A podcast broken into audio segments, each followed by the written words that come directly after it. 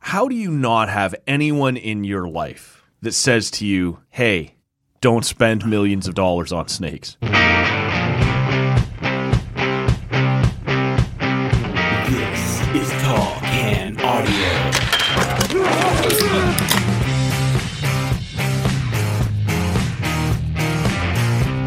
Episode 1055 of the Tall Can Audio Podcast, kicking off another week.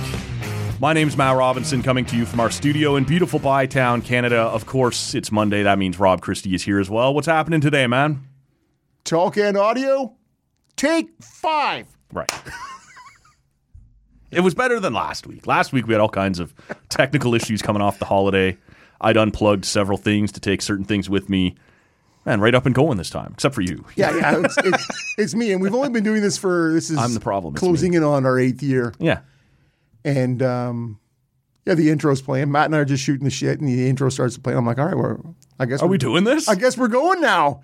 Are we recording? And he's like, yeah. And so then I just keep talking. He's like, all right, Why- click, we'll stop, just- music we'll just stops. Run this and- over again. and I'm like, oh, am I talking over the music? We are on social media at Talkan Audio. You can give us a follow there. Make sure you're subscribed to the podcast wherever you're hearing us right now.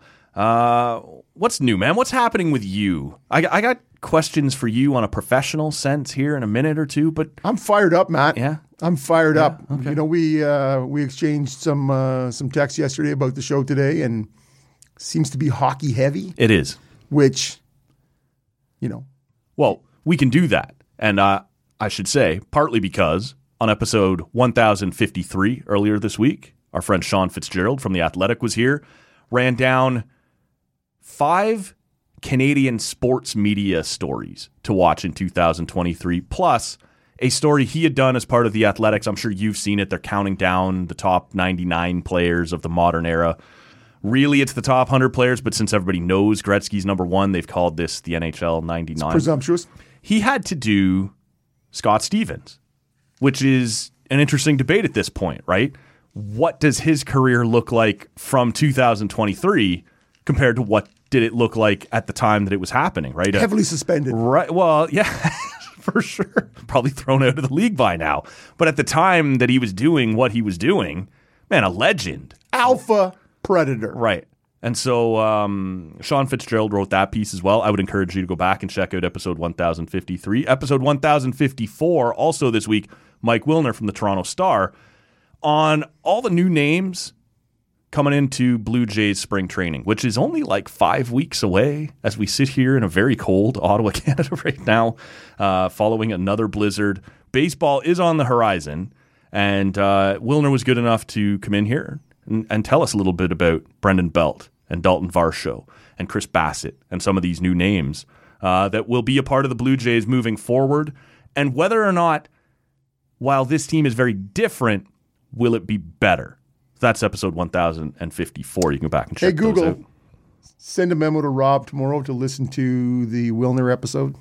You should all you should all always. I know, but I, I you know what? I you know it really comes down to I saw something come up saying Jays new signing, and I'm like, oh, what is that? And then I neglected to go Yeah. and look for it, so I need to. really what it is is Rob hears plenty from Matt. He doesn't need extra Matt throughout the week in his uh, ear holes at work. Uh, look, we're going to talk about Rob's work in just a few minutes. Before we do, what'd you just crack into there, man? Wow, that's interesting. eh. this is something called the dark and the light. Okay, So it is a an oatmeal old fashioned. vanilla black lager from Cowbell. oatmeal, vanilla, black. Lo- There's a lot of whiplash happening there. A lot of back and forth, right, on what we're doing here. So on first pull, comes in at four percent. So on the light side, Mm-hmm. heavy on the vanilla, Okay. right? So my first pull, I am, um, it's kind of smooth, not not a real sort of crisp, effervescent carbonation, Right. but um, Where's cowbell again? Do you remember off the top of your head? live. Live. Listowel, Clinton, north of London, I think, up in that up in that area. Maybe as you're getting close to Wasaga Beach, Mm. not entirely sure. Right. Blythe. Uh, this one, that I have in my hand, I'll be honest, because I'm failing miserably. Honestly, not a strong suit. Ordered in uh, last week a bunch of Need a Light. Because I've been trying to pump the. Br- I'm, there was no chance I was going to do dry January. And you've said the same in previous years, right? When you're doing this podcast, let's pump the brakes a little, but it's not going to be a totally dry. It's going to be a damp January, Moist. right? moist January. And so, at the same time that I've been trying to to ease off a little bit here in January, I'm also trying to lose a couple pounds again. And so, I enjoyed in the calendar and over at the brewery there in December the need a light for a light beer. It's perhaps the best light I've had in a while. It It's was still a it light was beer. good for a light beer. That's it's true. right. So I ordered a few of those. And then our buddy at the brewery, Andy, decided, you know what? I'm going to deliver those for you. and so my damp January got much more moist Yeah. very quickly because he's like, I, I'll throw in one or two of these. And I, I had picked one or two other things to have during the show because I didn't want to drink just light beers for the next whatever it's going to be, six or eight shows. So I'd picked one or two other things. This is something I had actually had at the brewery back in the fall. This is their Marzen slash Marzen. Yeah, Marzen. Yeah. And I'm corrected no matter which way I say it. People are like, actually, it's Marzen. You're like, oh, okay. And No, then you say Marzen. They're like, it's it's, not. Marzen. You're like, okay. Uh, but about 5.8%. Uh, It's called, and they have a bit of a German theme going over there, I think, based on, on Andy's father. And his heritage. yeah, Yeah, yeah. exactly. Uh, this is called Das ist gut. Das Boot. D A S I T uh, I S T G U T. Das ist gut, I think, Yep. is what we're supposed to do with There's that. got to be It's- some and- umlauts in there somewhere. Right, it's and it's fun.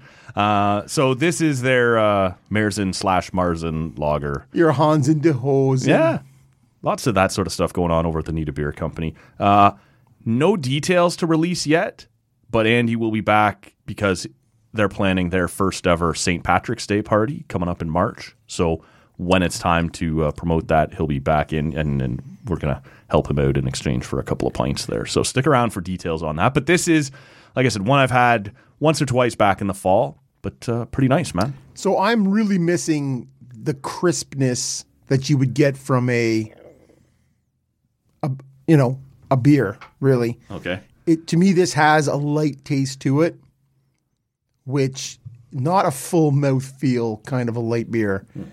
It is, and I'm missing some of the little snap that you get or the crackle Right. with a with a beer. It's missing some carbonation, heavy on the vanilla. Not bad, but I'm not. Not Loving loving it. It's okay. It's not great. Yeah. Okay. Nope. And and so to me, if if if it had a bit of that sort of initial sort of yeah, a little bubbly, little little something, but it's missing that big time. It's been a while since we've discussed your position in the world as Until I was disgusted. as world's sexiest librarian. We haven't Yes, talked guy. about that in a while. Yes, guy. Self-proclaimed, but nonetheless. No, it actually was Oh. not self-proclaimed. Oh. You were there and it was bestowed upon me. I didn't come up with that handle. I, I feel like you must have. Nope. Nope. Okay. It was actually somebody, a visitor to to your apartment.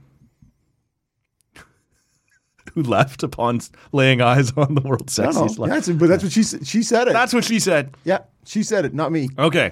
I've certainly taken it. Yeah. and I'm gonna ran run with it. hard with that. Yeah. No doubt. Okay. Now uh, she may have said that before she saw me. That's totally true. But Um this week, yeah, a new Guinness World Record for fastest selling nonfiction book of all time. This has to be on your radar as someone working in that industry. the spare. The Spare by Prince Harry. 1.43 million sales on day one.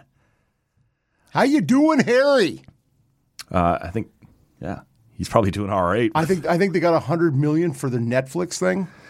Yeah, there's also yeah a four or six part mini doc series on Netflix. Uh, All of this based on wanting privacy, I guess. Yeah. Uh, what's their uh, you know working for the city li- is I, I don't know how much it's on your radar in terms of what's happening after it gets processed into the system is this on back order is like what happened at work we this rec- week we received so this is is very similar to a lot of big releases and and I think back to a lot of the Harry Potter stuff okay right that would come in the, Oh. other the, prince harry's the new yeah the new issues and honestly we received the release date on that was the 10th right and we received the copies on the 6th probably okay which allows us to do any kind of staff to take it home read it before it has to be released Well, but just get it ready, you know, Yeah, and, yeah. and have it. Uh, but we couldn't release it to the branches until the tenth. Okay. Like there was so that was this tuesday there was legal copyright warnings from the vendors Yeah. saying you do not release. so they this knew this was going to be a big thing one hundred percent. Yeah. And so, for instance, um, to show you how serious they are about these sorts of things, way back, I'm thinking oh four. I can't remember which version of of the of the uh, Harry Potter series it was, but we received our sixty copies or eighty copies of it, um, early. So it gets cataloged, it gets it gets you know processed, all that sort of stuff, and it's ready for for the public. yeah it's on the shelf the day it's supposed to be there so we had a photo op. The citizen came in and uh, had a couple of the ladies from the floor sort of gather around this huge stack of these books. And we had one of the women crack open the book and sort of had a flashlight in it. So it had this light sort of coming up. You couldn't see what was in the book, it was just the light was shining up from the book on her face. okay Yeah, within a week, we got they took shit for that we got contact from the vendor saying you can't even crack that from from from the publisher sorry the, not the vendor the publisher Yeah. saying yeah there's there's there's legal issues with that and so It gave nothing away. It was just to promote. correct No, Wow. nothing really came of it but we did Yeah. hear from Yeah, yeah. from random house or whoever it was yeah we uh they're very serious about that so It's interesting because this is supposed to be like I kind of inferred half of this story, and I, I'll be honest, I read it this week. I was very curious. I'm not really. look at that guy I'm really not much. of a royal Oh, I'm definitely not particularly You royal are, man. myself. come Yeah. on There's been like every year there are dozens of books written on the royals. I've never checked a single one of them out before. This one was interesting to me in the sense of having departed the royal family, right? Like, uh, I didn't watch last year. They did the the two of them, Harry and and Meghan, with The Oprah. Oprah? Yeah, I, didn't Ha- check. i hated it okay. Do you normally like? I, I watched Oprah do her thing with. uh, uh come on, the Uniball cycler. Pistorius? No. Armstrong. Yes, Lance Armstrong. I'm like, Uniball. I'm sorry, man. I was like, And I was like, yeah, I, I understand why people love Oprah and whatever, but there is still certain things that she soft pedals a little. And well, not only did she soft pedal that Harry and Meghan thing, she was very leading in all of that. right, okay. conversation. See, I didn't see any of that. I saw the Netflix thing came out. And I was like, I might watch a bit of that, but then I saw the book was coming, and it's gonna be ghostwritten. They always are. Um, but I was just like, I, I The audiobook is read by him, I believe. It is, yeah. And so I was only like I only have so much time for this month, but it, it was only interesting to me in the sense that he's left the everything that went down in the last kind of two years, right? Having left the royal family and being stripped of his titles and you know serving the queen and whatever all that meant. So I w- I was interested in it, and yeah, when you buy it, you know it was hard to find in terms of getting a hard copy. But electronically on Kindle, you can buy as many as you want, right? Or on the audiobook or whatever you want to do there. So I checked it out. He is a I don't know how I'd frame it, man. That book was all over the map. The only constant through the entire thing was his hatred for the media, the paparazzi. Yep. Right. And I kind of get that. Very early on in the book, they talk about, or he talks about, uh, years after Diana's passing, he finally asks one of the palace Drivers or media people or whatever I want to see some pictures. I want I need to know Oh, more yeah, about yeah, what sorry. happened that night. And he's looking at a couple of the pictures and he keeps seeing these like weird flashes and glows in the photos and he's like what is this? Yeah. And it's that people are taking pictures of her dead in the back seat of At the, limo. accident scene. Yeah. And he's like how are you as a human not ripping the doors open trying to see if you can help somebody, right? Trying to see if there's anyone alive. Try- and so I, I, You're taking that photo, you're hopping back on your bike, and you're peddling that Right. first photo for as much money as you possibly can. And so he goes, I understand as I'm seeing a photo of my mother dead in the back seat, someone took that photo. He goes, It wasn't until that moment when I'm seeing the other glows that are clearly coming off the limo windows that there is a crowd around the limo taking photos, no one helping. Right. And so there is a party that's like, yeah, I'd probably hate that group, those people for the rest of my fucking life too, right? Like that's my mother. Those are I kind of get it. And, and that becomes the overarching theme, but there's th- beyond that, it's sort of all over the map in terms of this is a letter to his brother and his dad more course. than it's a release Yes. for the public. Yeah. And and you are talking about you know, his his axe to grind is clearly with with the sort of the parasite nature of Yeah. of the tabloid media in the UK and the royal family, right? Yes. There's a give and a take and a use mentality, Yeah. right? And so yeah, he he certainly has the axe to grind, but you're you're absolutely right. Everything about it is is is really a message to the rest of the royal family.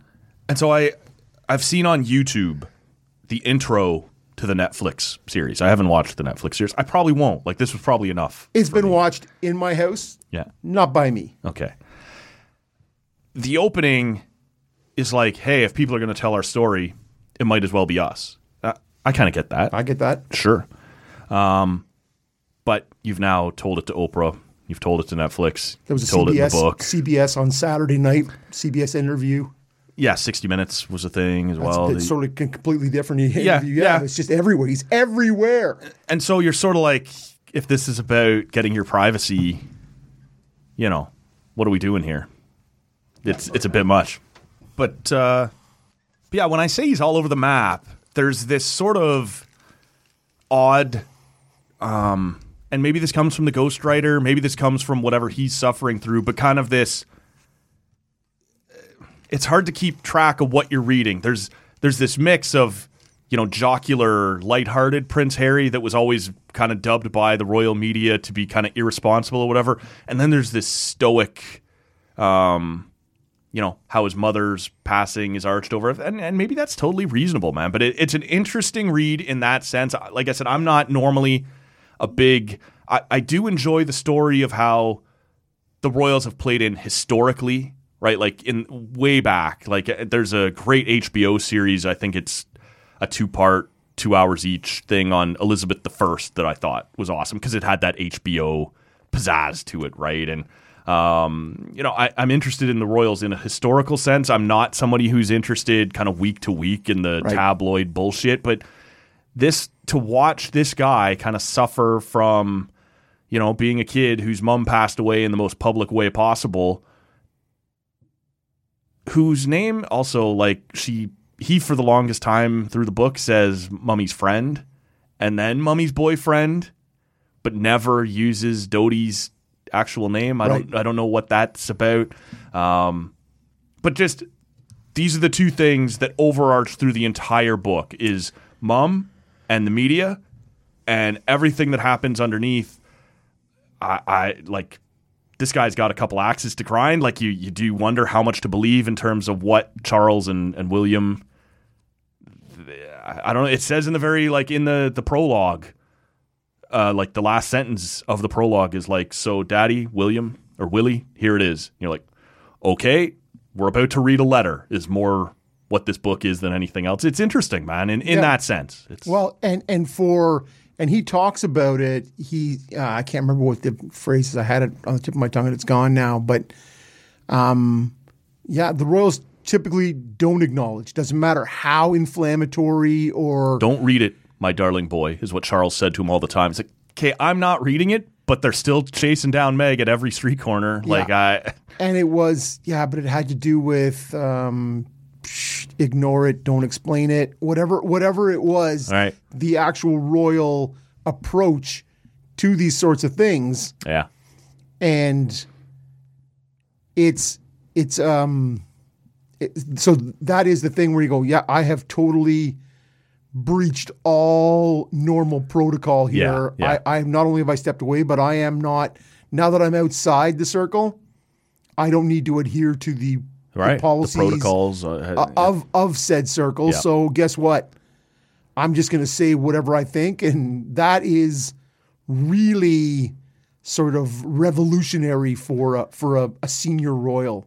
And so uh, that was the one thing, and we'll put the link in the show notes if you want to check it out for yourself. Sounds like everybody who wants to read it has already read it, but if you are mildly interested and want to check it out, uh, if you buy it through the links that we post, TCA will get a bit of a kickback, so uh, something to keep in mind there. But it does feel like you're getting his insight into the royal family from a way that we never have before, but at the same time, like anyone else on earth, it's just his spin, his course. take. Yep. And so you're sort of like, there's some things you're saying here that I'm not totally buying. And that's okay as long as you go into it with an open mind and understand you're getting one guy's take on the world, then it can still be an interesting read. But it doesn't necessarily mean it's 100% factual. And, and and two things in wrapping that up is is is I remember, and I'm uh, that happened in '98 or '99. So I don't know, I'm in my mid 20s, right? And I'm, you know, you don't you don't really think too much about other people and what happens in terms of in terms of your your sympathies. And that was Day a- to day, yeah. That was a huge moment, right? Well, 97 was when Di, okay. yeah. And passed, so- September so- 97. So you are. It was August. It was August. so anyways, it's it's him seeing him and and William behind the carriage, Yeah. and and Harry had put the little the little note on it, and it's just said it just said mum Yep. m u m, and he had put it on top, and I remember thinking that was so incredibly sad Yeah. just and exposed and yeah to be that age he's just a little kid and he's and he's behind the he's got to walk behind it and Yeah. there was a thing in the in one of the and I've seen so much of it now because it's like I said it's sort of playing all the time in the house it was a picture of uh, or a video of he and William at Buckingham or or Windsor or one of these places where they're constantly going out and they're meeting with people. Yeah. Like it, the day after his mom's dead Yep. died, and you and people are crying, and and you, you the two sons are the ones, and he's saying, 12 and 15, I think. yeah, at the we time. are conduits for their grief. Yeah. Like, what about ours? Yeah. And so to me, I'm like, that's incredibly sad. And what that does, Well, that image that you're talking about is something he keeps coming back to as a theme. That I think it's in the prologue where he talks about walking behind Diana's casket with William, shoulder to shoulder. And towards the end of his time in the royal family, he and William and Charles are walking behind the Duke of Edinburgh's casket when he passes away. And in the Edinburgh. and in the epilogue, the three of them, which gets written, of course, after the rest of the book, the Queen's now passed. Right. And he goes, William and I are walking shoulder to shoulder, maybe closer physically than we ever have been, but never further apart emotionally or in our relationship Yeah. than, you know, but it keeps getting presented as this this is our responsibility is to keep being out here doing this and you know th- it's your royal responsibility um, but that what's actually happening behind closed doors is completely different than how it's being presented Well, and, and and I watched the I've watched The Crown. I'm in the middle of season five, right um, so therefore I am a royal expert. sure Um, I know everything and actually how it broke down. But if you look at at at what a tough time Charles had growing up, yep right? Um, the Duke of Edinburgh was a hard man. Yep. Right, and um, came from a military background and expected all men to be of this sort of um, yeah, this rigid. Yeah, Yeah. and and gregarious, right? in, yeah, in yeah. terms of taking on physical sport and and military and yada yada, and Charles just not fitting that mold, Right. and how sad and abandoned and how how yeah a- affected he was by that, and and it's funny to hear some of the stuff that Harry's talking about, right? That how doesn't matter how much you hate it, what what was done to you growing up and how you were formed, how even if you hated it, We're passing it down. it still passes on, right? And you're like, well, I did it. yeah. It wa- I, I had to do it. You do it too. And so Man, isn't that a message for so many things? As we, so many things. Of course it is. Of course it is. And so you can try. You can try and be enlightened, and you can try and do as somebody with children and of, of a variety of ages. Even sometimes you go, ah, I'd never do that. And then there you are doing Sure. because it's like a default. It's that it's that, you know, it's it's the um it's just learned. Yeah. It's learned subconsciously and and then you can stop and go, "Oh, I don't want to do that. Right. But it's the default for a lot of people and so you have to fight against that and it's and it's hard. So as long as you go into it understanding what it is, it's an interesting read. Uh, I'm a little surprised that this is the thing that sets the record, the Guinness World Record, certified for whatever you, whatever that's worth to you, uh, by Guinness. 1.4 million copies in a single day of a nonfiction book, man. It's it's a lot of books. So just an interesting thing that I wanted to bring up here because I'd uh, checked it out this week, and I'm not one of those guys, like I said, who gets super into the Royals, but this one felt a little different and. And you just get swept up in the hype a little bit as well, right? Everybody's talking about it. Every- I think at this point, I'm probably harried out. I'm not sure I need the Netflix series. I'm not sure I need to go back find the Oprah Yeah. interview, but uh, it was interesting to take a look at. Uh, why Hey, don't we? hey, and while you're at it, All right. get your library card. Yep. There's so much happening there. There's so much more than the library you knew as a kid. Yeah. Go out, get your library card. As we move off, maybe one of the more interesting stories in the hockey world this year, Austin Matthews, hockey royalty. obviously. You see the goal he scored on Saturday night? I did not, Fucking sick hands, man. Because Austin Matthews, but thank God he's back. yeah, yeah. Took Yeah, a week, yeah. ta- took a week off. I'm not playing the Predators and the fucking Red Wings. Fuck this. Uh, I'm not winning either. but he's not a guy that you think of as like, wow, look at that crazy deke. He, he Nope. just he's just got a crazy wrist He's a shot. shooter. And yeah, exactly. Anyway, this one in deep, kind of last second backhand forehand up under the bar, sweet goal. Uh, I was going to bring up the Seattle Kraken, Oh, okay. who have just wrapped up a seven game road trip, seven and zero, the first time any NBA or NHL. NHL, team, yeah. Okay, I Well, just- but they I- wrapped I the know. same type of schedule. Sorry, and I was not. I was not aware of the NBA portion. I thought Matt just this got, fucking idiot. Matt, Matt just got fast and loose. no, But Matt- it's okay. You fixed it. Yeah. I didn't fix anything. I was making a point that you interrupted. You In, fucking. in my mind, you fixed it, Matt. Okay. First ever NBA or NHL team to ever complete a seven game road trip, 7 and 0. Uh, What a and- dumb stat. I don't know. To me, it's reasonably interesting. As a second Oh, good. year expansion franchise, Who sucked last year? it was not good at all. Um, and really went into this year going, we've added Martin Jones and Andre Burakovsky. Burakovsky, and we're set. Darn, forget it, man. Get out of our way. And off they go.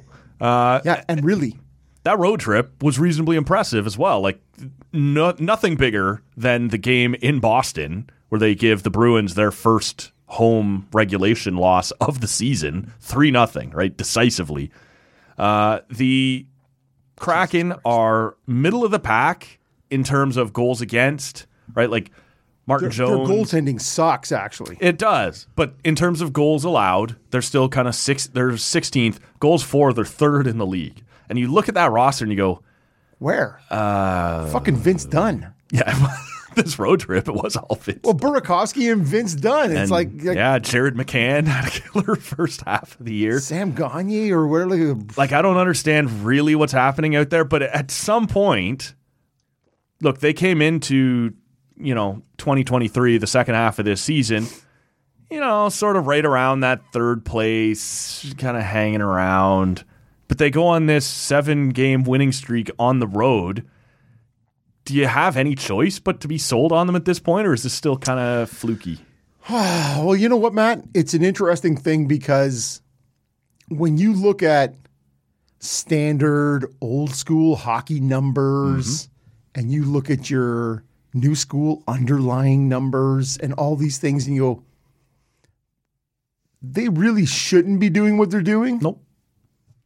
but they are. They are they are doing it. Well, and, and to me, the thing is, no matter who you are or what you're doing, you look at their team shooting percentage, it's crazy high. Very, very, very high. They're bad goaltending Yes. and they're crazy high. And you go, sooner or later, that's got to be like, l- l- that's got to catch up with you. Like, let me look at, let's just transfer for one second. Ottawa with their top 10 power play, their top 10 penalty kill, Last place five on five. and their fucking crazy bad five on five numbers. And, and you just sort of go, yeah, but the shots generated at five on five are top 10. And you're like, yeah, but they're not winning. Right. And so uh, Which is a fairly important part of the game. this is it, right? And so you go, what do you want to do? Like I, I sent you a text, I don't know, two, three weeks ago, right? Where we were talking about that, and you're like, Toronto had won a game, and I can't remember which one it was, where they kind of got buried, but they won the game. Yeah. And that's what I said to you. I'm like, do you want to have good analytic numbers or do you want to win? And at the end of the day, I think I Seattle replied and said, just win, baby. just yeah, the Al Davis, just win, baby. Yeah. And at the end of the day, that's the deal. Now, will that catch up to the Kraken? I believe it will. Will it catch up in time this year? Like that's Before what? What are we talking? What are we before they judging? clinch a playoff spot. Oh no, I think that I think they're in. Yeah. I think that divi- that division is waffling enough that that I think that you look at Like Vegas is doing what they're supposed to do, right? And Yep. that's with Eichel out of the lineup. But after that, you know, you you look at Edmonton and Calgary are both underperforming. I think they're both holding wild card spots right now. they were on as of Friday afternoon, Uh. Right. Sunday, Saturday. Well, and Edmonton beat Vegas on Saturday, so I'm sure they're still holding that down. But otherwise, I, I don't know with this team, man. I, I, I guess, like, I'm with you. I think at this point, you've won enough games, you've banked enough points that it would have to be a disaster from here on out for Seattle to not make it. But I do expect, look, I don't know if they're as bad as they were last year. They're not as good as they've been this year. But if they're close enough to the middle of that, right into that gap, then yeah, they're probably a, Yeah. a wild card team that deserves to get in. I, Well, and and the thing is, um, like I would take at this point, I would take Edmonton and Calgary to beat Seattle in a playoff series. of course, I would too. Yeah,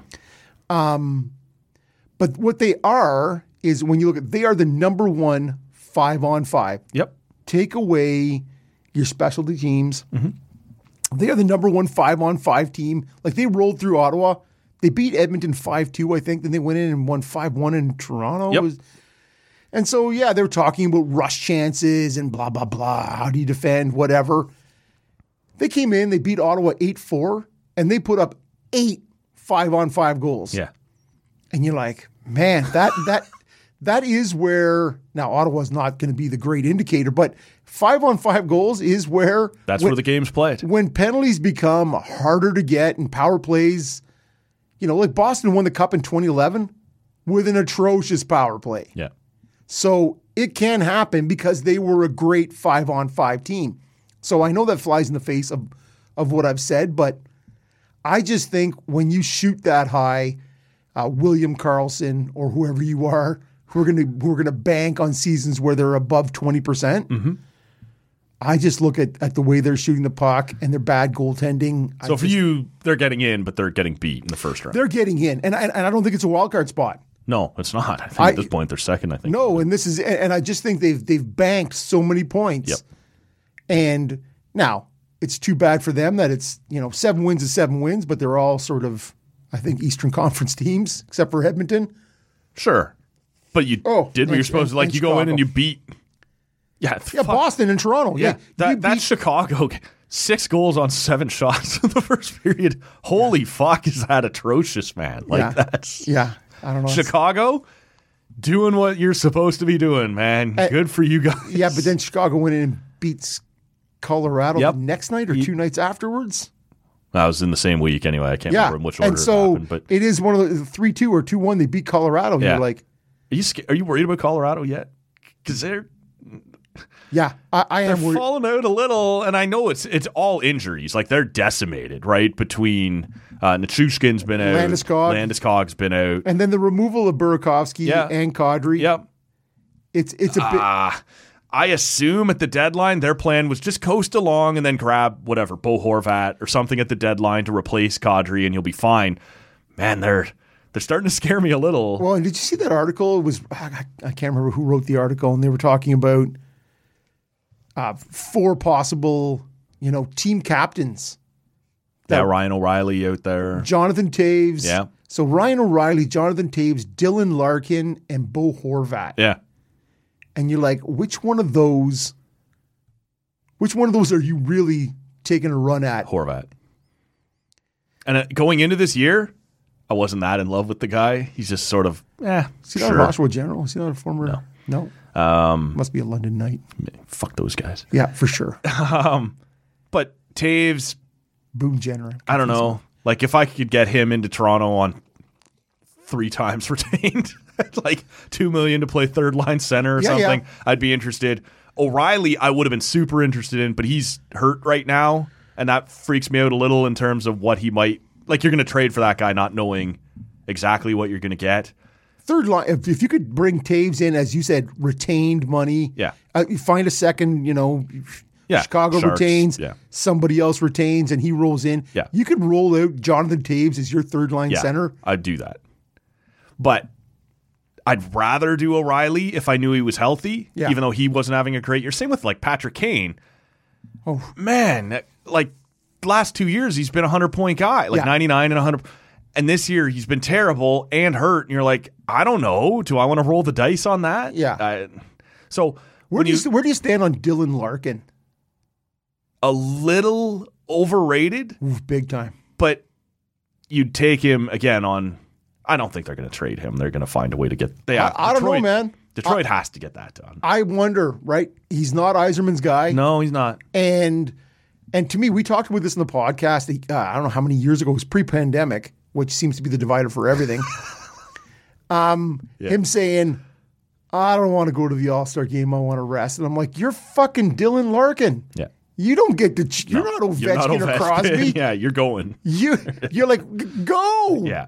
You don't get to say I need the rest. Make sure somebody outside Detroit learns your name. Yeah, you played five playoff games in your first season. You don't get to say, I need the rest. Right. So, anyways, I I think that's probably tainted my entire view of. Sure. I, I just.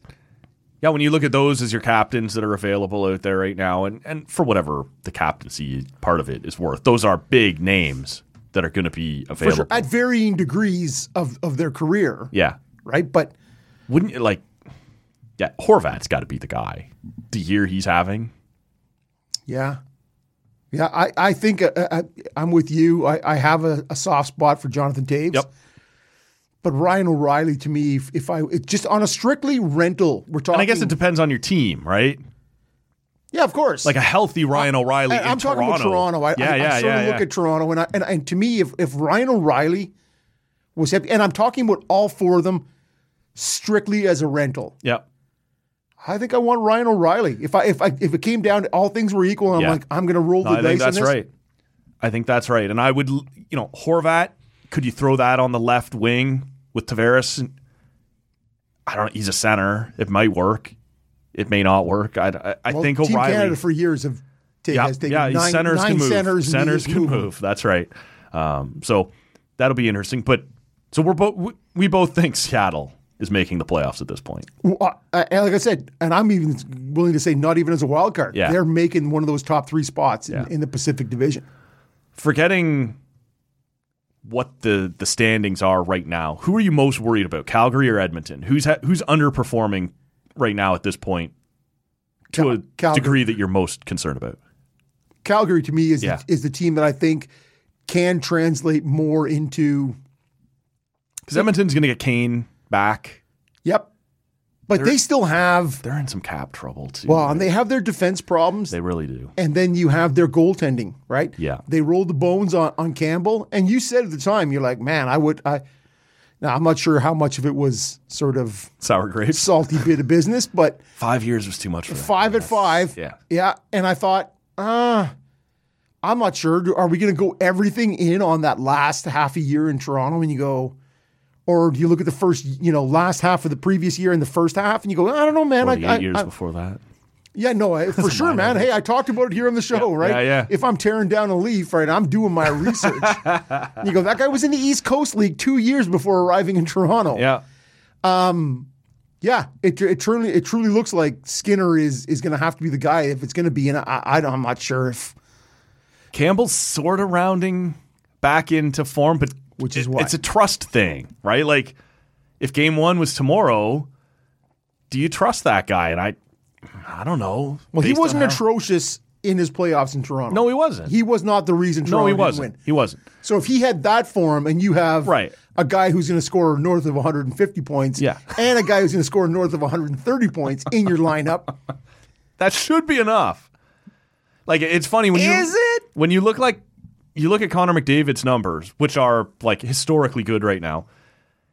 His numbers in terms of like if you measure finishing off of his passes, right? His assist rate on goals is actually below average because he creates So much. so much, and the guys around him right now are finishing so little. Now, when you get Evander Kane back, who I obviously think is a total douchebag, but if we're I got him in my pool, and I'm, I'm I've held on to him, waiting for him to come back. talking about him as a player. He's a good player, and he will help fix those Connor McDavid assist finish rates.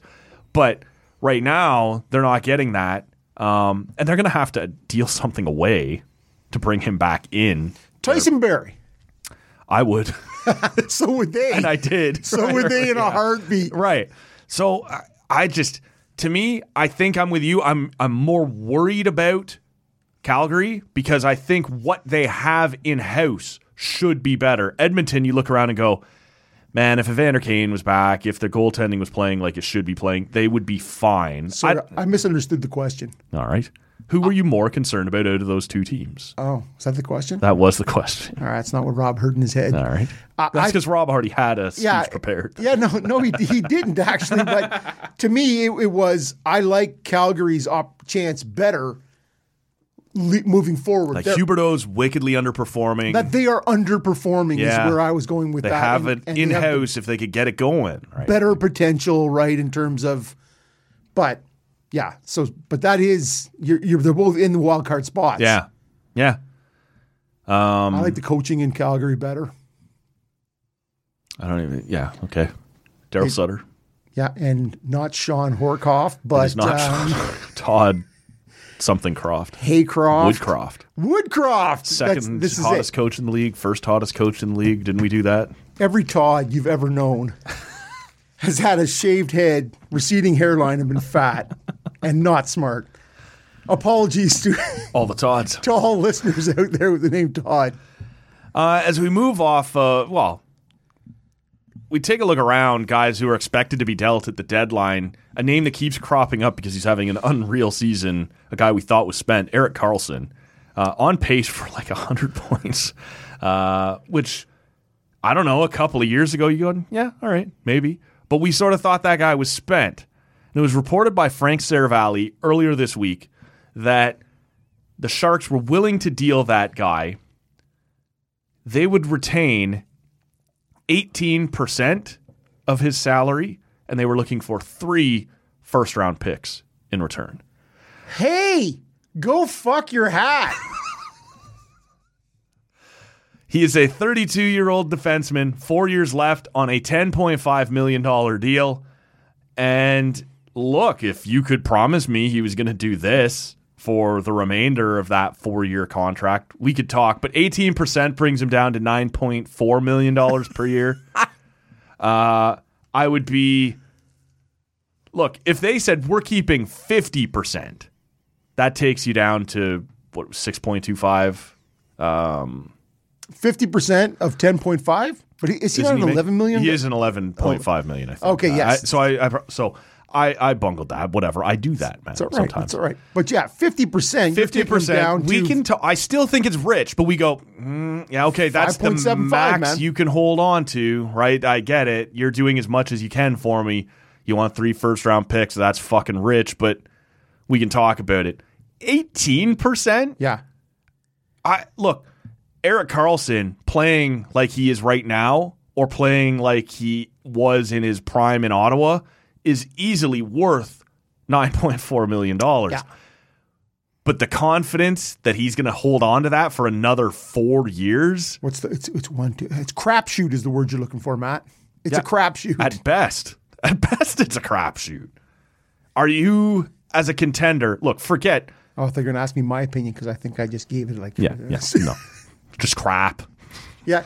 a- as a contender, I don't think either one of us, I get it, are interested in giving up three first round picks for Eric Carlson for four years at $9.4 million. If you could get the Sharks down to holding on to 50%, is there a contender out there that you could see it making sense for that you would be interested in going, yeah, if he's refound it, if it sometimes that that that slashed ankle took that long to heal, like if you could talk yourself into that. I- Is there a place better than Edmonton for that guy? If you could make, you got to trade something out. Yeah. But Something expensive. I, I know, but is Nurse, it- probably. Is there a team that that needs to move heaven and earth right now? More, More- than more than yeah. Edmonton. No. Like if if if you could get San Jose to retain fifty percent, and you put Carlson on that blue line, and you already know that you're playing. You need a riverboat gambler. You need. Yeah. We're not playing. This is what we do. We're not running playing gun. New Jersey mid nineties hockey. We're playing uh, under. You know, we're gonna go for it. We're gonna go for it. That that Edmonton power play is already number one in the league by a wide distance. Yeah, and I'm just looking at uh, um, you know what he would bring There five is on a- five. and- I, I'm sort of with you, but there is also kind of the law of diminishing returns, right? If we're already blowing people out on the power play, is this really what we need? I, I just to me, it's what are you going to do if you're Edmonton? Like to me, they're a team with guys who is McDavid has three years left. Drysaddle has two more. Yeah. That is a window with with the goaltending you have, whatever it is. Yeah. And I'm not saying their window. Better is- score eight. Just just go for it. Yeah. And, and so I, that's a team I would look for. Yeah, and when I look around it, I I really I always say I don't understand how they could make it work. Pittsburgh, that's an old core. Vegas, Vegas, who makes everything work. they You're just, it fits. You're It just, like, I don't know what's going to happen exactly. there, but we're going to do it. yeah, yeah, I could see that as well. Although they already have Petrangelo on that top right side, like you would need like Pittsburgh's blue line is pretty. I get it. They're They won a cup with like Day, Dumoulin, Hainsey. Dumoulin, Letang, not, not even Letang. Latang on the first one was hurt the whole time. And you just sort of go, wow, I don't know how you did that. Yeah. I, I don't know. I Oh, Crosby, I think yeah, that guy. funny that. I think Carlson has shown there's gas left in the tank more than we expected. Now, it's There's one also year. ego. We'll see. Yeah, There's yeah. ego left in that Well, tank, too. because we talked a few uh, a few weeks back, maybe a few months back now, but whether you could bring that guy back to Ottawa, No. and that was the that was a, a much higher percentage of the opinion than I thought it would be. That's no, like you, you've moved on. You can't Yeah. bring that back into the locker room here in Ottawa. Well, and I've told you before uh, when he was here. told you, Matt. yes. I, I loved him with a bit of a, you kind of keep it close to the vest. Yeah. Uh, uh, that you're like, I don't like, we're losing two out of every three games. and that fucking guy is laughing on the ice. And you're like, why do I appear to care more than you? right. And then there was a 2017 run where the guy played out of his mind. Yeah, And and so the skill is there, but when he left, you're like, oh man, that's a that's an all world defense, you know, defenseman that we've now lost. But at the end of the day, you have a new captain here, you have a new system, you have a new vibe. yeah. I don't want I'd take the skill. Mm-hmm. I don't want him back. Yeah, and I just I I look around the league and I try and figure out like even if you could completely diminish the cap hit, it's a big personality, it's a big talent. I don't know where where that guy necessarily fits. Right? Edmonton. Maybe it, it might just be Edmonton. At What, the- do- what do you think? Like you? well, that's what I'm was sort of flushing out before you. Just, okay, all right. Shut up, Matt. It's Edmonton. No, I'm, I've said it twice now. I'm like, okay, now, what has Matt said? Matt I, said, I don't shit. really know. Like St. Louis, Matt's would that talked put for him 15 over the minutes. top? Would he replace Petrangelo? Like, would that fit and get them back into the mix? See, they're Uh, on- Nashville is used to driving their offense from the blue line. Could you could you plug them back in there after Subban and Ellis have moved on and not like the the right side of that defense isn't what it once was? Like, is that a Subban, I'm a top player in this league. Always. yeah. uh, Okay. Well, we're going to talk about Subban Yeah. here in a second. I, I just, I don't, I look around and I, I admire what he's doing this year because I thought this was behind him. And you look and go, man, for four more years, though, an injury prone 32 year old defender, I don't know where that fits. He might just have to ride this out in San Jose. St. Louis is interesting Yeah. as a team now. Tarasenko and R- O'Reilly were both sort of Supposed to be traded, both got hurt. yep, and then you're like, oof, that's Yeah. hard. Yep. that puts a that makes my job and yet more they're difficult. hanging around a wild card spot too. Like they're not right out of it. Are they going to be ready to totally sell? I Well, if you're looking at trading Tarasenko and O'Reilly, then no, you don't do it. no. right? You flip those guys if they if and when they get healthy, and you just rebuild, Yeah, right? But if you are lingering, hanging around, like them in Florida, I, don't- I don't know, Florida. Fuck.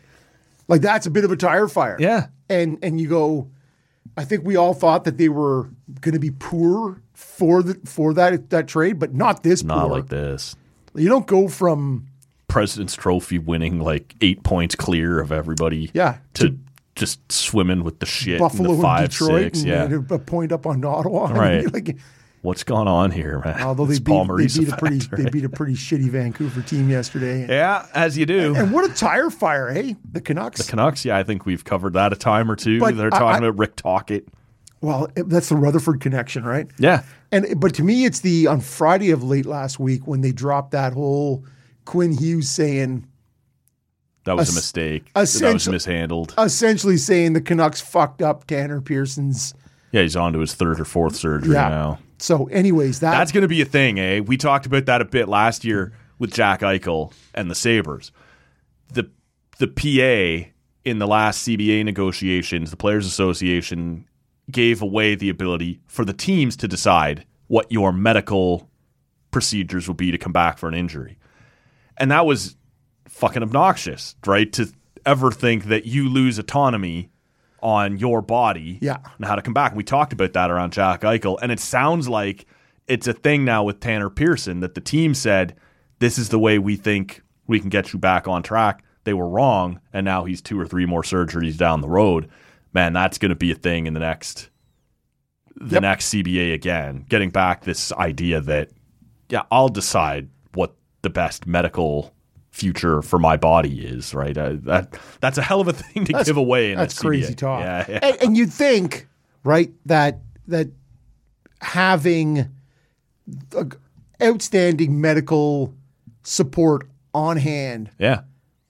right? That you would be in good hands. And but at the end of the day, it doesn't matter if you're a millionaire, multi-millionaire, or you're just you and I Right. hump a day. Somewhere below millionaire. Oh, speak for yourself, man. The library business is lucrative. Rob is the cover boy for World's Sexiest Librarian calendar every year. Ed Forbes. Um but yeah, the idea that I get to choose what happens to my body for the 50 years post playing career yeah. seems crazy. It does a little, eh? Uh, as we move off Eric Carlson, the guy that he was kind of, I don't know, indirectly competing with here in Yeah. in the Northeast for sure, man. PK Subban at the time, uh, you know, the Sens running out Carlson, the Habs running out Subban. It was an interesting time. Uh, the Leafs running out uh, Jake Gardner or whoever it might have been. I love that Jake Gardner guy. Uh, Subban comes back to Montreal this week, kind of post retirement to be honored. It's it's Habs versus Predators, and look, they gave him this glorious welcome, like we always loved you, when clearly not everybody always loved him. Um, what is the legacy of PK Subban? Are Habs fans kind of rewriting history a little? Uh, would is this guy a Hall of Famer for you? It's it's an interesting debate around PK Subban. I think a very popular player, even in Montreal. It was hard not to love PK, but I, I, I just sort of feel like as as the way his career has panned out after leaving Montreal is, Fizzled is- out. yeah yeah that's fair. Now took a nice run with the Predators to the finals one year It was great. Uh, 2017. Yep. No, I'm not trying to suggest he should still be playing, although there was an article where he believes Yeah, he does. clearly he could still help somebody, in his opinion. Hey, Edmonton, I'm talking about you. Yeah. Yeah. So you are you asking me what? I'm asking you, what is his legacy? Yeah, is well- he a Hall of Famer? Could he still be playing? okay, first of all, he's not a Hall of Famer. okay. Second of all, and, and if I could double back to the beginning, to me, I think the Montreal fans love that guy. Yeah. So I I think his polarization, his his his how polarizing he really was, I think really was more in the change In the room. locker room. Yeah. I think in management and those on the team were very divided on how much oxygen. That PK76 brand was bringing. Right? Yeah. And, and we want you all to love Pat Chiaretti as the leader. Yeah, and the whole he and Price with their high five, low five thing. Oh, do you see that on? Yeah, well, and they, they try to tuck that right in at the end because they weren't sure how gun toting Carey Price was going to be received. That yeah, well, that's something too. Um, in the ceremony, Price comes out at the end, and they, he does that triple low five with Subban. That was apparently a problem when 'Cause it was they were happening- together. They outlawed it, right? You can't do that. You two can't be doing that. Well, we talked about it with Carlson smiling and laughing in losses. Like they were doing it all the time, those yeah, guys. yeah. And you're like, fuck you, man. We're, we're getting smashed out here. And you, two are- you two are doing your low five, your Carlton and, uh, you know, Will Smith thing, high five, Yeah. grabbing the, ang- you know, like whatever. And you're like, shut up. Grabbing the what? Yeah. Well, whatever you, well, man, there's, Grab something. there's four grab of some us in flesh here and we're if you see rolling it. around and we're doing whatever. Yeah, yeah. But yeah, I, I think that grows old uh, for a lot of people. And and I I think if you look at him, how dyna and I go back to I'm at the 09 World Juniors, which he was on the Canadian team, and Yeah. they're trotting you know Eugene Melnick out to hand out the medals, Hmm. and and he's like, so you've drafted Eric Carlson, Mm-hmm. who's on that Swedish team, who's getting the silver medal, and you're saying. I like to keep this PK guy here. I like to keep him in Ottawa. I want to kidnap him from Montreal. Like that's what Eugene is saying out loud, right? Yeah, yeah. And you go over there. That's actually the guy who's You did draft. who you did draft, and you're like, you're not Yeah, but saying he's a loser. Look at him. Silver shit medal. about that guy. Yeah. And so he was sort of his top, his high water mark was like 61 points. Subban. Subban. Yeah. And I think we have this idea of for as as much dash as he may have had, you know, grabbing the puck behind his own net and and galloping out, and he's just got that sort of real blue blanc rouge kind of feel to him, right? Where you're like, he's got a lot of flair and he's doing a bunch of things. And I don't think his career ever, like his Norris year was in the short It's a shortened year. he had 38 points in 41 games, right? So almost a point a game, but in a shortened season. Yep. And a lot of crazy things happen in that year where you're like, I, is this real? How, what do, how do we value that? Right? Like, he's legit for getting the points he did in the season that was played. Of course. But you look back at it from a few years later and you're like, ah, I don't know. Right? Like, Well, because it never really, he got that big contract Yeah. because Montreal gave him the yeah. bridge. And they're like, and yeah. good for him for Yep. shoving it up their ass. yeah. He's like, all right, bam. You could have paid me six million. But now you're Now going you're to gonna pay me nine or whatever it was. exact- Nine and change, I think. Yeah. And you're like, good for me. Yeah. Yeah. Yeah. And so, um, but Not- yeah, So he's sort of, as far as defensemen go, he's kind of top 10 for about six years. Okay, so He has a Norris. I, I, I think when I look at PK, his stats probably, probably aren't enough for the Hall of Fame, but his philanthropy, Yep. and his stardom in a weak year, five, ten years from now, when they're lacking somebody, could he get in? I think he probably, ca- especially if he's going to keep doing the media thing, which will keep him Yep. front of mind. Front of mind. Yeah, I, I don't think he's a first ballot guy, but I think there's a chance he can keep himself relevant enough. So we've talked in this on this thing about Mark Recchi or guys with longevity, guys Yeah. who get points Yeah. out of out of a long career, and you go, "What was that guy ever best?" Right. And so clearly, PK has a Norris. Yeah. For one half year, he was the best. He was the best. And so if you look at just in that 09 world, juniors, two other defensemen to come out of there, Eric Carlson, Mm-hmm. Victor Hedman. You taking PK before either one of those guys? Career long, Yep. Careers. Hedman. You're taking PK over Eric Carlson. Well, so Carl uh, Subban's already retired. Carlson's rebounded to the hundred with points. maybe 100 points each. Yeah, exactly. So I, to me, those guys have always been a coin toss. Yep. They're just different players. Okay, that's all. anyways, we'll move on. Yeah, We'll- yeah. But Hedman to me is You a- can have your PK EK 65 conversation all you want. How about a how about a Drew Doughty? I'll take both PK and EK over Drew Doughty. Okay. How about Petrangelo?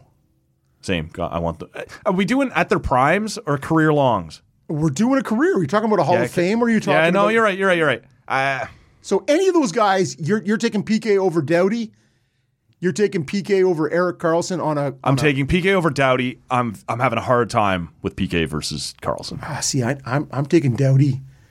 In terms of the sandpaper and everything, the full game that comes with Doughty, I want that. Doughty hasn't been good since what 2014, 2015. I, See, I am not taking PK over any of the guys I've mentioned. okay.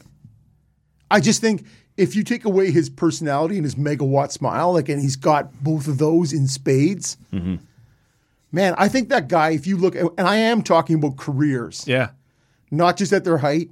If you look at it, the last five years, maybe outside of his, his from 18 maybe on, that guy's been muddy boot skating kind of. So's Dowdy. And frankly, till this year, so's Carlson. Like you, we all thought Carlson was done. I absolutely thought Carlson was done, but I am still, like I said, y- well, you said it actually.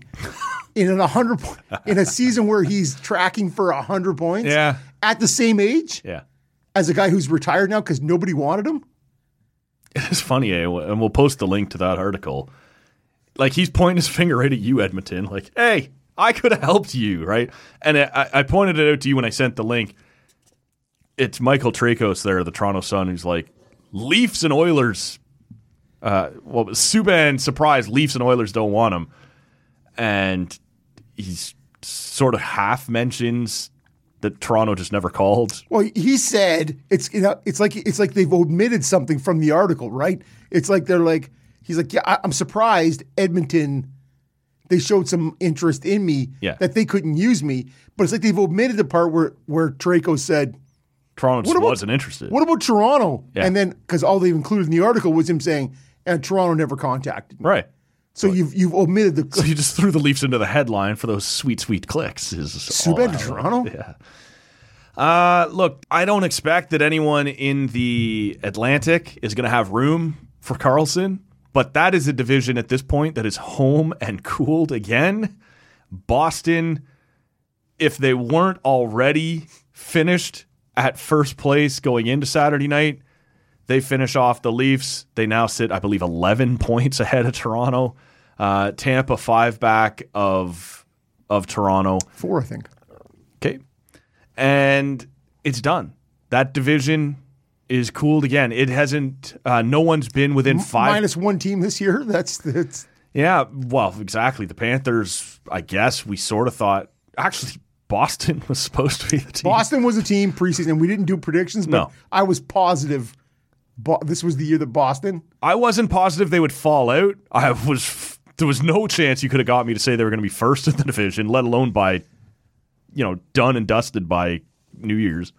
Um, the division's over again for another year, and it's possible Tampa could get up and bite Toronto on the ass and switch spaces I there. think they have three games in hand. Do they, They not? do uh, at least two, yeah.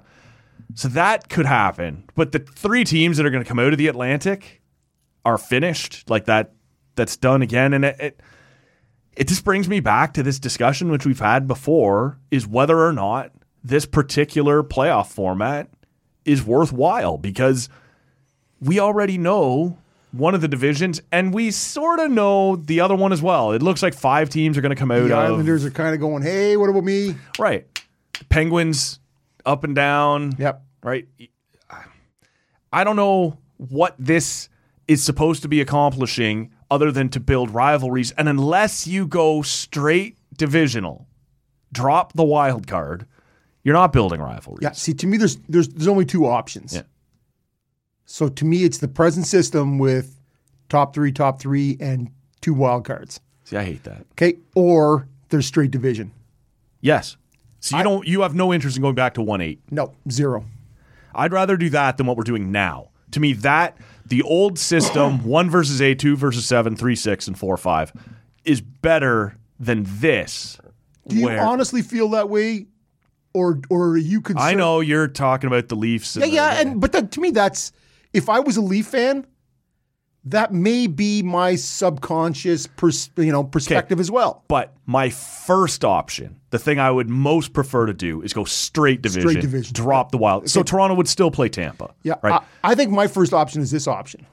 See, this to me stinks because you have all the negatives of the division being over by New Year's Eve and none of the positives of actually building a rivalry. Like Boston isn't going to play a division opponent like Buffalo, Detroit, what Ottawa, Montreal, all the way down. They're going to cross over and play, I guess, the Islanders or whoever it- the Caps or Penguins. Pens at this point, Yeah, yep. exactly. So we'll see. I would like to go all in or all out on the divisional thing. That's the part that that that bothers me because this was supposed to be about building rivalries and they're just not. Like in that sense, I, Yeah, I, I think Last year, we, what we have Panthers versus Capitals in the first round. That's not a divisional rivalry. Capital- yep, It was in yep, round one. Yeah. yeah, I'm, I was trying to think. I'm like, oh, yep. So in or out? But did you also have a Rangers Bruins? You had the top two seeds in both sides played Crossed, and again, crossed over. that shouldn't happen either. Yeah, well, we can talk about if you have four and if the, four, then if you. the- that's right. That's my that that'd be another thing for me. If it's five and three, I get it. Five's gonna cross over, play Yeah. one or whatever. If you're each getting one in, stay in your fucking division. Yeah. Right. Well, but then somebody comes up and says, "Yeah, the Bruins were a 100 point team, and the Caps were a 93 point team." And you're like, "But why do I got to stay in my own if division?" you just said, not you, but if we've decided this is about building divisional rivalries, then stay.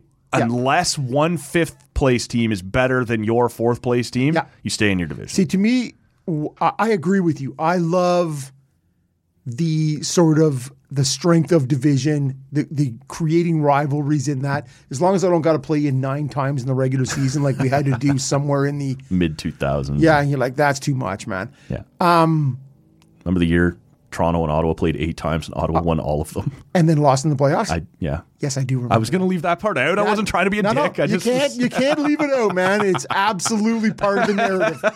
Um, I do remember that. Yes, eight times. you used to I, I play think there was divisional seven zero opponents. and one. I Yes. think in the regular season.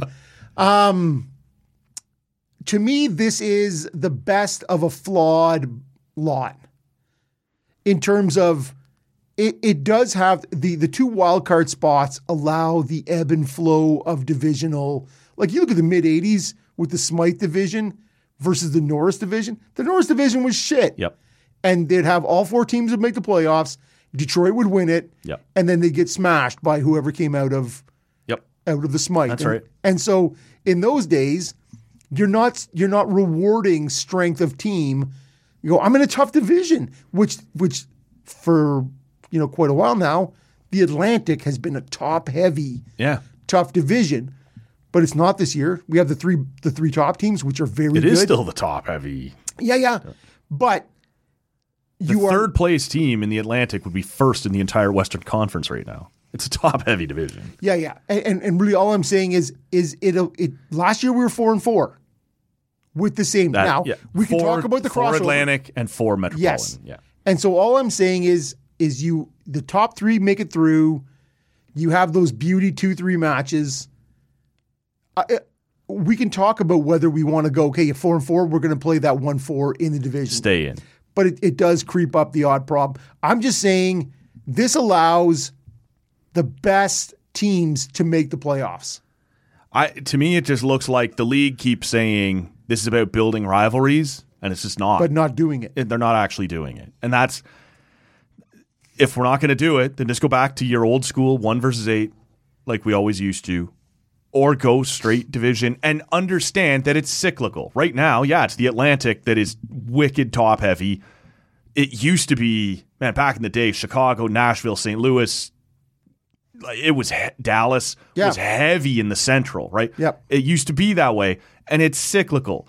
So I think it's okay to acknowledge that. Yeah, right now, yeah, Toronto's, Boston, Tampa are are leading the East. It won't always be that way. I, No. I just to me, this is not. I, Yeah. It just sucks to me. E- Either go all in, one four in every division, two three in every Yeah, division. and I, I get it that there's Leaf fans out there listening right now. No, no, who are saying, "Fuck you, Rob," because no matter Oh, what those happens, people are always listening. yeah, no matter what happens, Toronto's playing Tampa regardless. Yes. That's but doesn't that suck that that's done by January 15th? We already know that. Uh, it doesn't suck for me. Okay. uh, You know what I mean in terms of any excitement, in terms No, of any no, I, playoff. and I don't even mean I like uh, to me. The Toronto could just as easily beat Tampa this year. I'm just saying the only thing left to decide is whether which team's the home team because Tampa has at least two games in hand, maybe three. They're f- four or five points back.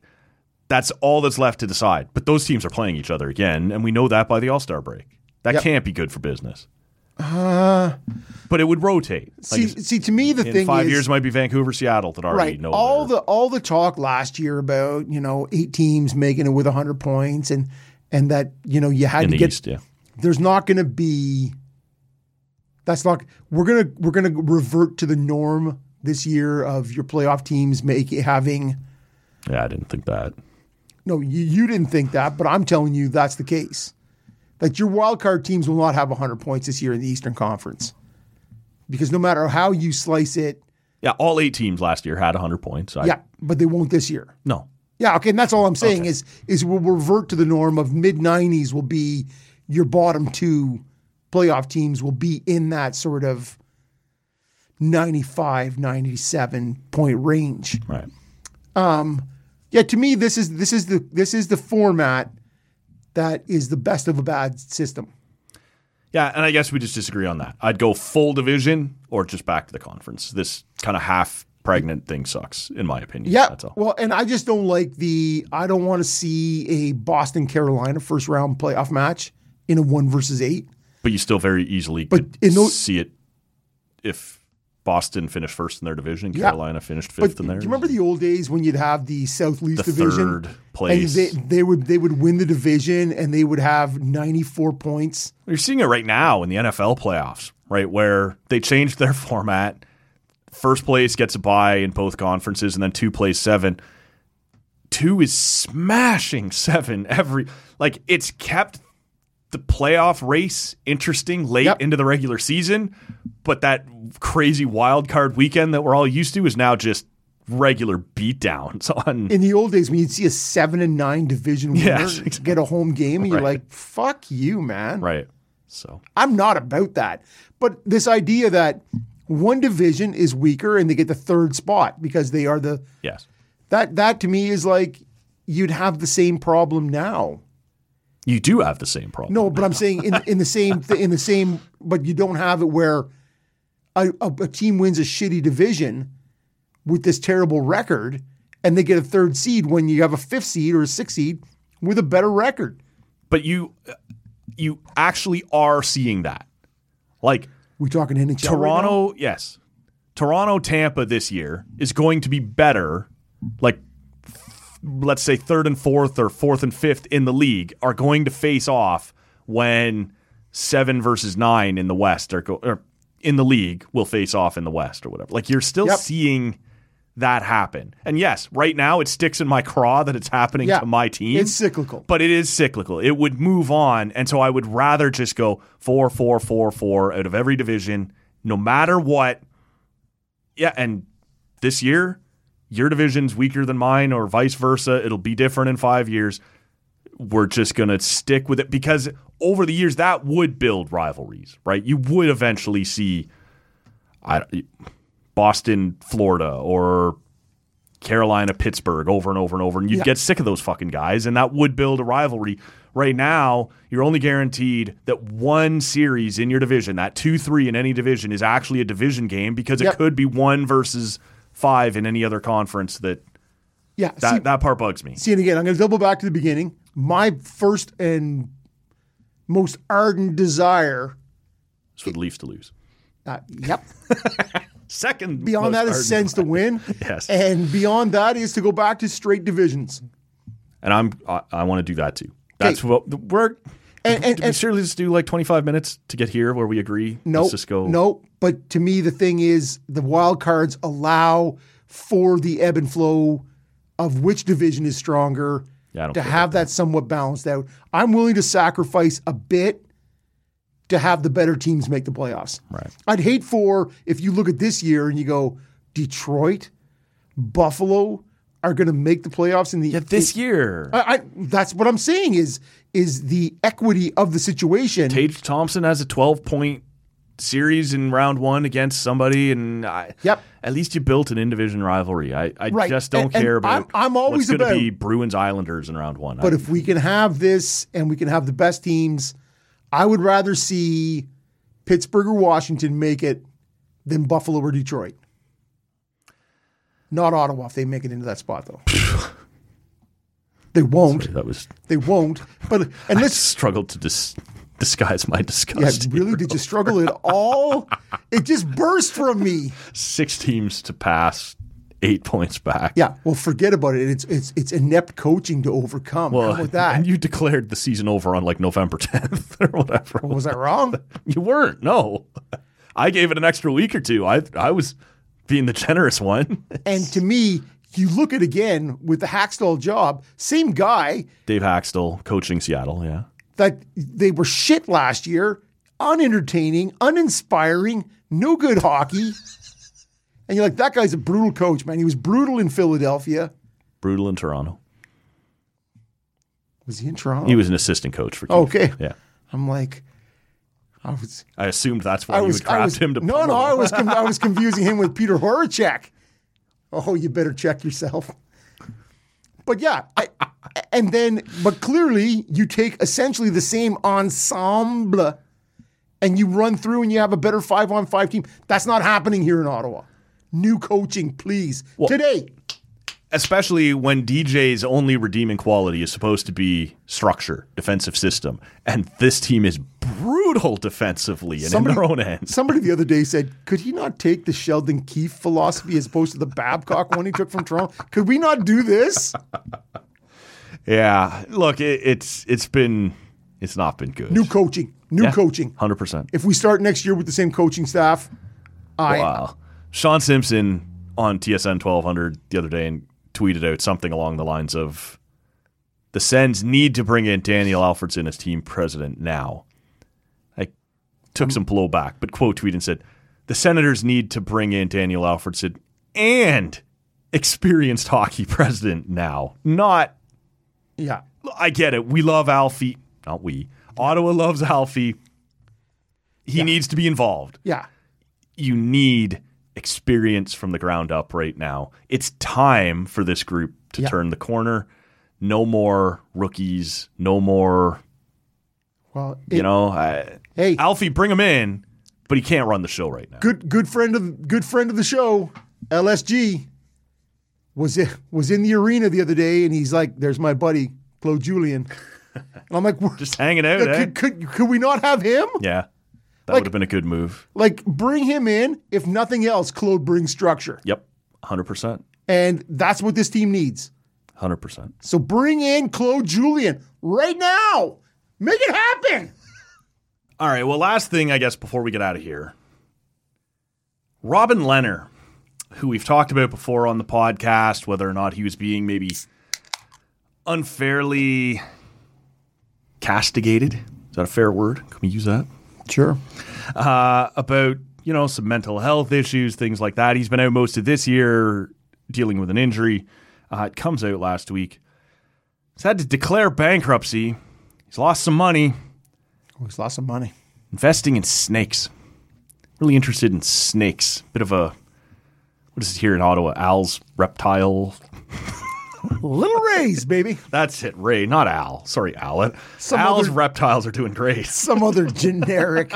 Uh, I guess at some point he had invested in this outdoor sanctuary, these animals.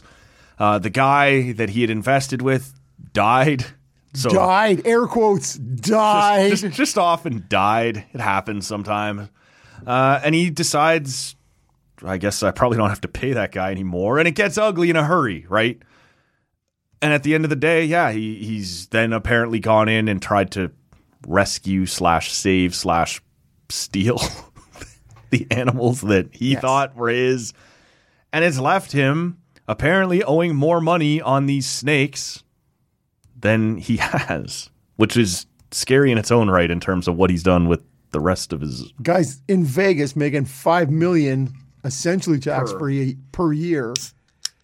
Claims he has assets of one to ten million. That's quite a discrepancy. I'm not sure how that happens. It's got to just be one of those category like check yes or no on this Oh, box. Hey, in, a- in an offside, in, in, a, in an aside here, I was buying, um, I was donating to a snowsuit fund, okay, yeah, and at the end it says, um, you know, age bracket. I'm like, all right, whatever. like you or the yeah, they wa- snowsuit yeah, recipient. Yeah, they want to know, you know, sort of the donation, where it's coming from, and what your age bracket is. It was 34 to 49 and 50 to 65, okay, which is only noteworthy because just this past summer, Rob turns yeah, 50. yep. Just flipping the corner. And, and I'm like, 50 and 65? Yeah, it's like, you, man. We're all in the same dinner Yep. at 4.30. Can I have my break at the Shoppers Drug Discounts Mart? at shoppers. Yeah, And, and for a brief second, I'm like, I'm going to put 34 to 49, yeah. but I didn't. No. But that's shitty. Anyways, that's For for, you, yeah, for me. 100% for me, man, because I'm the only person in this there's no conversation.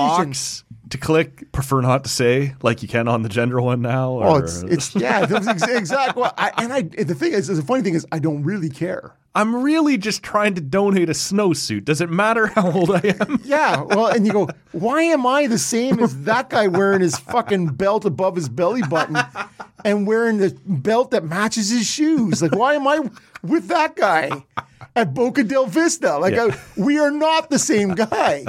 But you know what, Matt? Yeah. Apparently, You are. we are. Oh, you are. but yeah, Robin Leonard and the Snakes is the question. yeah, the one to ten.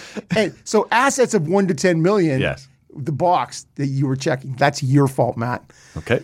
but owing money 10 to 50 if you thought Much the bigger box. if you thought the 1 to 10 Yeah. so that's clearly in the 65 to 79 box that's freaking people out big time man that you owe upwards of 50 million and and yeah the guy he bought the snakes from was killed by his wife Yeah.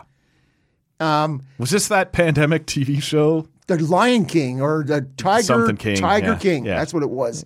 People owning exotic animals in the United States. Bad shit happens, and these people that Talking own about owning multiple anacondas. ball pythons Yeah. and anacondas that started to when the guy died interbreed. Yeah. Yeah, which lowered the value of the stock of the snakes because they started, like you said, breeding. And Yeah, and so when you ask me anything else on this show, and I'm like, you you passed me Uh, I, along. I did. I it look. I forgot. Okay, No, we've no, been all no, over the no, no, place. No, this is not about. This is not about you know, you know, Matt's persecuting hosting Matt. abilities, No, yeah. it's not at all. It all. I ha- that was a long ass article for just to then just crazy pass fucking by. crazy Yeah. fucking people owning large snakes and dying and going bankrupt. the, the article was way too long for that. Okay. And so this is no, this is not about Matt, but Rob did read at least half of it. Which means we we now must discuss. I, I understand. Well, and I all I'm understand, saying I is, under- it's I, I said did, it, did it concern you to see Evander Kane's lawyer group in involved in this? Right, like his group of hey, when when your money gets crazy out of hand, you crazy athletes, you come talk to us. yeah. this is the same group that was supposed to help Evander Kane. Yeah. End up in Edmonton. Is Robin Leonard going to sit down with somebody from you know TSN and they're going to have a little yeah, a a little heart to heart moment. about his snakes. There's going to be a piano in the back, and and I'm going to be wearing a sweater with a button-up shirt underneath. A lamer look, I cannot think. Sweet. Yeah. w- So with Robin, there's the well-documented, you know, issues of the past, right? With his Yeah, he's come. He's been very public about his mental health for issues. sure, yes, and, and, and things. his substance abuse Yep. and all these sorts of things. And you so- have to be just whaled to buy a bunch of snakes for five million dollars, don't you? and, and it's funny because long before I knew about this, I was Mark Stone when he first got traded there, and whenever that was, 19, Vegas, yeah. 18 or 19 to Vegas.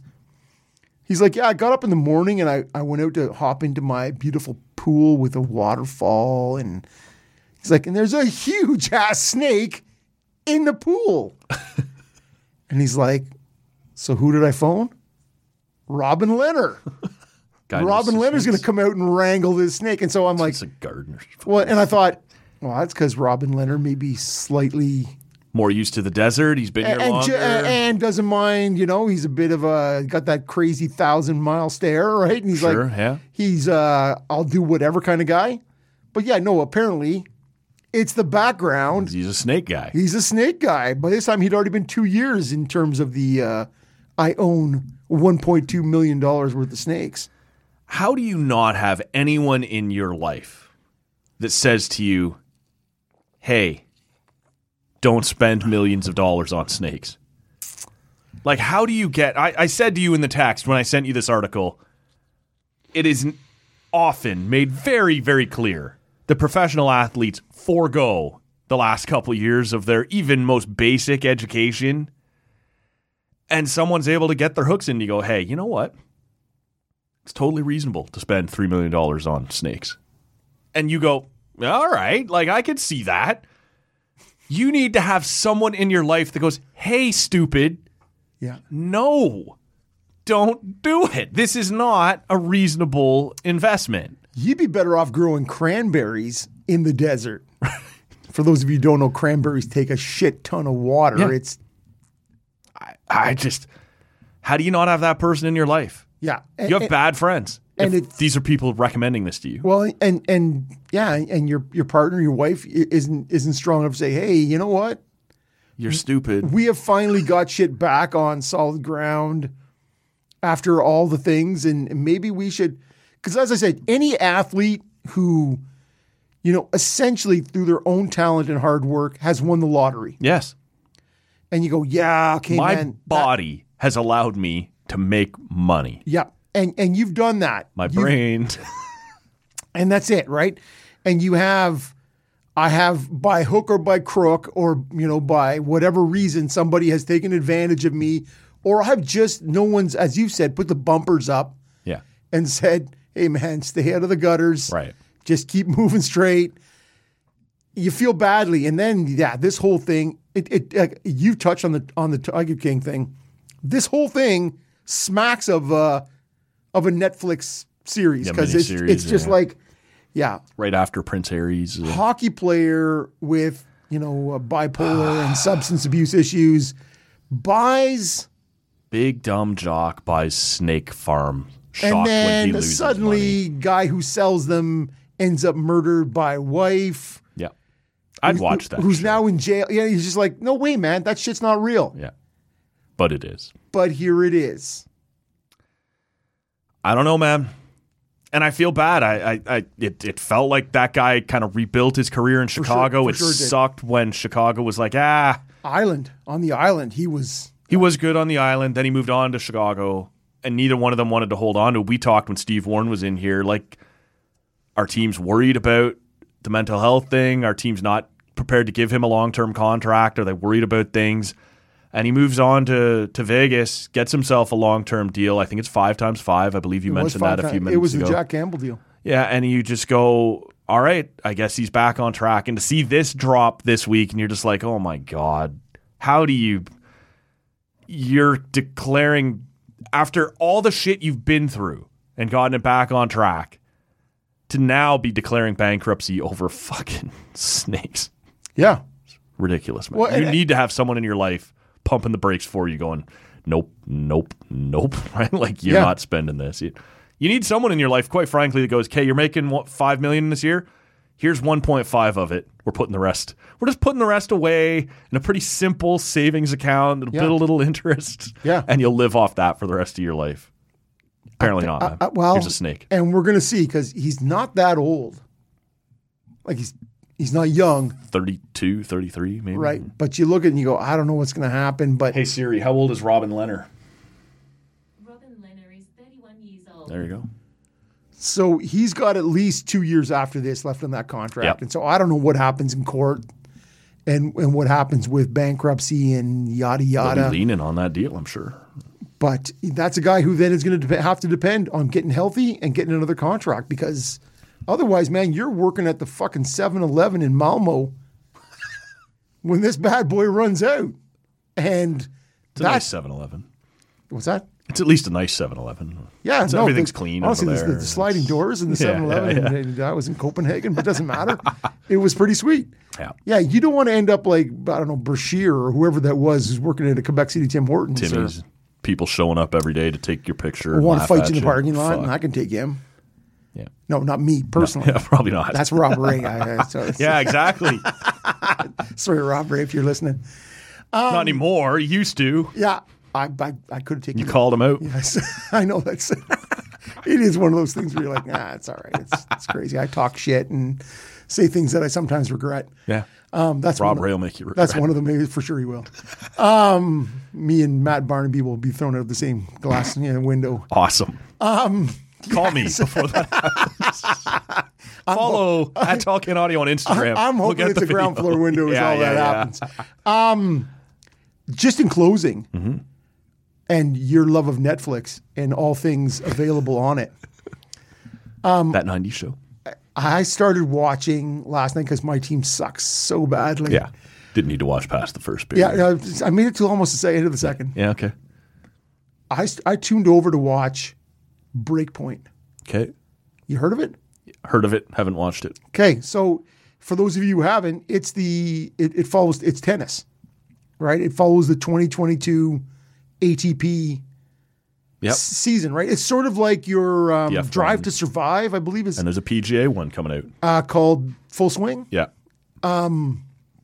So clearly, the, the the success of Drive to Survive, right? The number of people who are like, I love it. I'm now an F1 fanatic. Why wouldn't you try Well, no. So I heard that and went, another? Sp- I heard that when I don't need to take another sport on, right? I Yeah, yeah. I, got baseball in the summer, I got hockey in the winter. And well, at least F one. It's often like Sunday mornings. I'm not. wa- I, I'm not getting up for eight o'clock. yeah, for- okay, but I got no other sports on in the morning. I got room in this part of my week, maybe. Right? I, So yeah, my better half is a big tennis fan, and so I started watching it. I watched the first two episodes, and so uh, pretty interesting, pretty interesting. And and if nothing else, um, I'm through two episodes, and what tennis does is uh, you you can't dispute tennis athletes are fantastic of course, athletes. Yeah.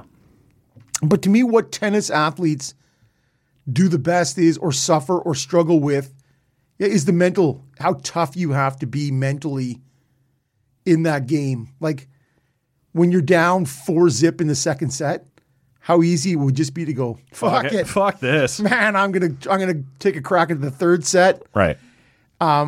or or to grind it down and, and, and reset and and try and still win that. To me, it this shows it. The first set, the first uh, s- show is all about Nick Kyrgios, who's an interesting cat.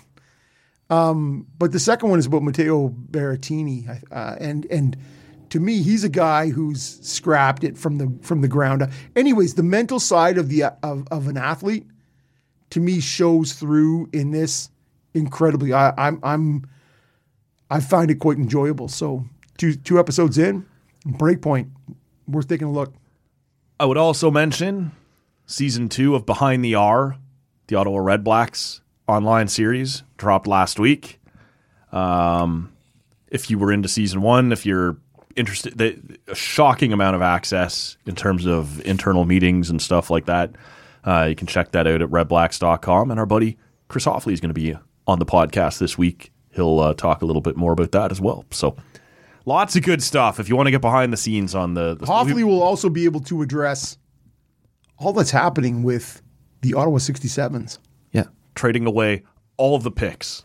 I, I texted him. 87 picks. I texted him on the OHL trade. I was like, so what? The 67s just don't draft anymore? Like, this is. Uh, They have their first and second next year. I know, and that's what he said. He's like, ah, we're, we're fine. We got everything. yeah. Traded away everybody else's picks that they'd acquire in previous years. So uh, Hoffley was supposed to be in before Christmas, came down ill. What a half miler. He's going to be in this week, hopefully for the full mile. Uh, we'll see. I think that's it for this one, man. I think I think we've covered a lot, Matt. Yeah, I got Hey. a lot of work to do here in the studio. Today. Ah, a couple of pee breaks, a couple of me talking over other things, and That's not new. I just show up free range conversations. This Drink is a pub- couple beers and peace out. Fix that, Matt. Yeah, Release that Monday. See what I'm at? I hope it turns out to be a jam. Let me know if we win an Emmy, a Tony, whatever this is. When Mike Wilner was on the podcast there Friday morning, episode 1054, talking Blue Jays, he was plugging his own podcast, Deep Left Field. Uh, if you want to check that out, get some Jays talk. You can do so. Like I said, search Deep Left Field on your podcast app. He goes, another award winning episode. I had to tell him. We just declare our shows another award eligible episode of Talk and Audio. Yes, exactly. if you're interested, Give us something. yeah, nom- hey, I'll, I'll, I'll take a nomination. Sure. Yeah. Uh, we'll wind this one down here. That is episode 1055 of Tall Can Audio. Make sure you're subscribed on your favorite podcast app. Give us a follow on social media at Tall Can Audio. For Rob, my name is Matt, and we will see you all next time. Yeah.